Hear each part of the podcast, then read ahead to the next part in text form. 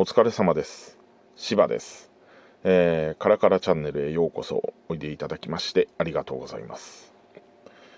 はあ、えーとですね、あのー、最近、まあいろいろと、えー、携帯各社が料金をガツガツと下げていって、大体まあ、どこもかしこもですね、えー、列強並んで同じ料金になるというような形になるんですけれども、えー、そうなってくるとですねどこを選べばいいのかというふうによく聞かれます。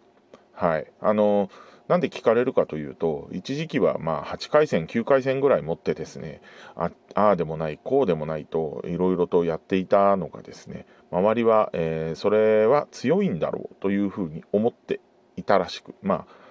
まあ確かにあのそれだけ持っていてもあのプラスにはしてたのであの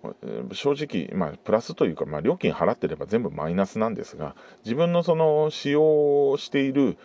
いろいろなその、まあ、当てがったそのサービスですねそういったもので損をしているとは思っていない状態で動かしていたので、まあ、そういう意味ではあの普通に考えると何も知らないでいるよりは強いのかもしれません。はい、で最近なんですけれどもあの結局料金だけで、えー、調べていくとみんな同じなんですね。なのでどうしたらいいのかどこを選べばいいのかというふうになってくると思うんですがあのー、そうですね。これ私の私が契約していることと私が考えていることというのが、えー、一番こうベースになるんですけれどもやっぱりあの現状で言うならば後発で出てきている楽天は強いなとちょっと思いました。あのさすがですね、もともとの料金が3000円程度で、えー、丸く収めていろいろと黒字化していこうと考えていただけはあって、えー、その考え方の柔軟性がですねギリギリではないということですよね。あのドコモとかあと au そしてソフトバンク。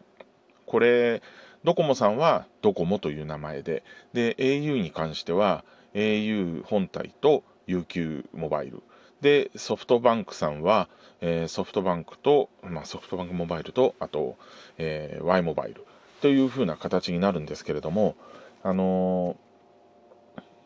利益率がどうのとかそういうことではなく、まあ、大抵ですねえー、自分の会社にお金が入ってきてくれればいいというふうに考えるとすればドコモはやっぱり自分のそのユーザーが転出してほしくはないしそして自分のところで回ってもらうというのがいいことなので、えー、まあいろいろと自分の会社の中で動かす分にはいいですよああですよというふうな形を取りますよね。で、あの au とソフトバンクに関しては、もしそのメインの、あのキャリアの方の名前で、えー、うまくいかないのであれば、転出料金とかそういったものを削減することで、えー、より安いプランには、うちのサブブランドがいいですよという形で、結果的には、あのユーザーは変わらず自分たちのその傘下の中で移動するというだけを取ってることになりますよね。でそこに対して新しくユーザーを確保しなければいけない楽天がですね、えー、かなり、えー、すごい構成に出てきたなと思っています。あのー、そもそも、あのユーザーを取り込むために料金を1年間0円というふうにしたのはもうそれこそ破格なんですよね。でしかもそのもう 5G と言われていてで 5G って、まあ、ありていに行っちゃうとですね通信のデータ量がけたたましく多くなるわけですよ。あのー、例えば回線が太くなるから速くなるとかっていうことは速いということは、えー、それだけあっという間にデータが落ちてくるわけででそうすると皆さんあの同じタイミングで見ていてもロード時間を考えなければあの、同じクオリティならまあな早い段階でそのいろいろなものが享受できるということになるんですが大体まあ 5G を使うということはクオリティを上げるということになるので例えば YouTube でですね、えー、今までその 1080p で見ていたものを、まあ、これ 4K で見たいなとか思ったら、まあ、確実にデータ量はバーンと跳ね上がるわけです。でそうすると今までの3ギガとか5ギガとか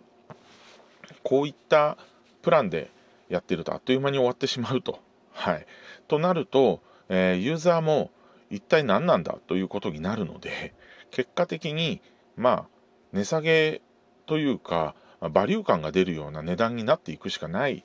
ということにはなりますよね。でまああの元総務省の、えー、村から出てる肝入りな、え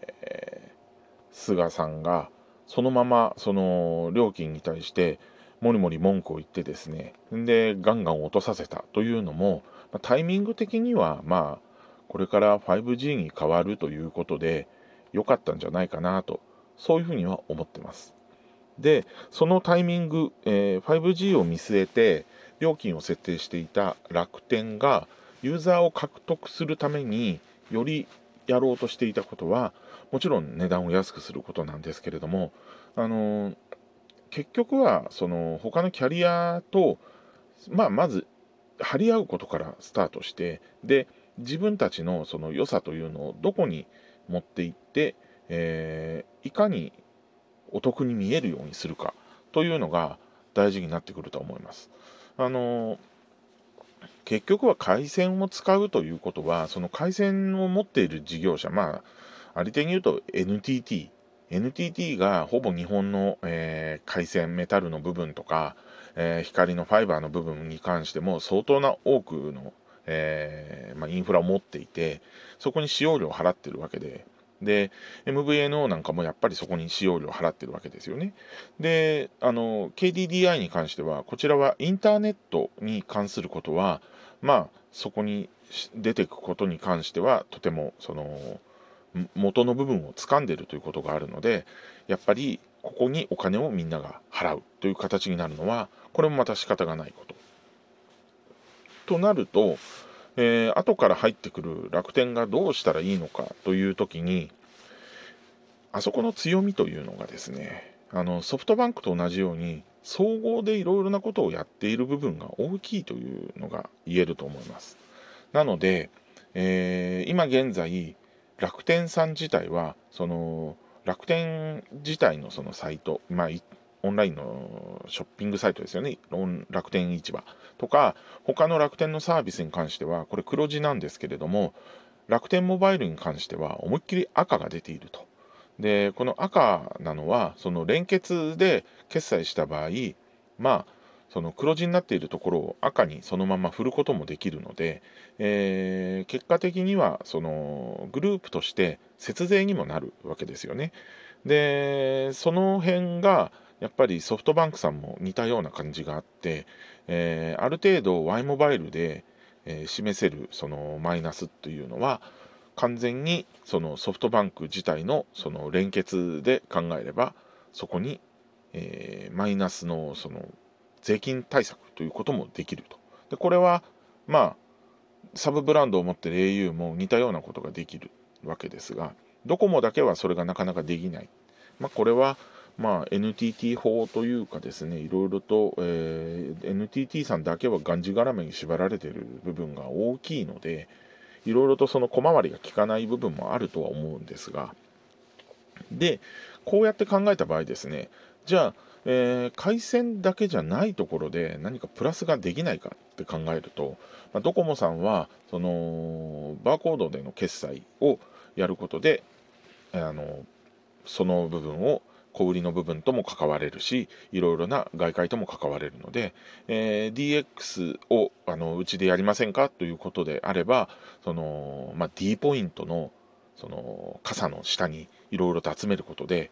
でいろいろとメリットが出てくるようにすることができます。でこれは au も同じで、まあ、auPay とか、まあ、あと au の他のあの部門のところで出せばいい。で、まあ、そう考えるとソフトバンクはってなるんですが、これはまあ PayPay がそのままそこにあるし、えー、あと LINE なんかも今度は、えーと、一緒に取り込んでしまうので、えー、それらの動きが、まあ、ユーザーがどんどん手に入るということになりますよね。でさらにそうすると楽天はもともとがその小売りとかそういったものから出ているのでどうやって考えてもまあそこの部分に関してはある程度のその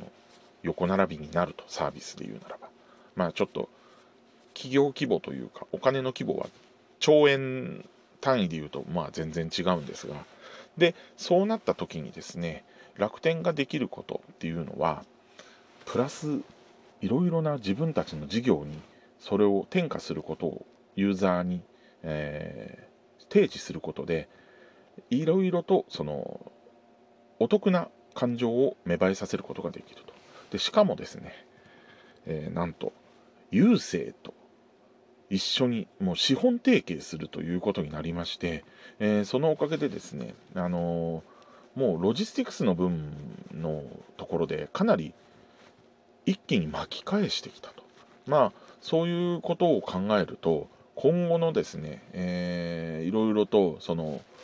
勢力図というのがちょっと楽しみになる部分が大きいかなと思います。なんて言ってるうちにもう11分過ぎてしまったのでまとめるというか、えーと、そんな感じで、え、終了させていただくことになるんですがまあ私はですねそんな感じで、え、今、え、メイン回線が Y モバイルだったんですが、まあ、楽天の方をサブ回線1回線持っていて他、えーとフリーテルを持ってます。あもうあと30分を切った30秒を切ってしまったということで、えー、まあ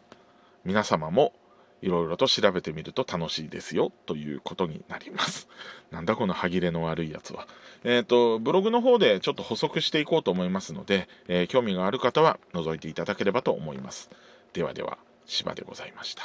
また次回。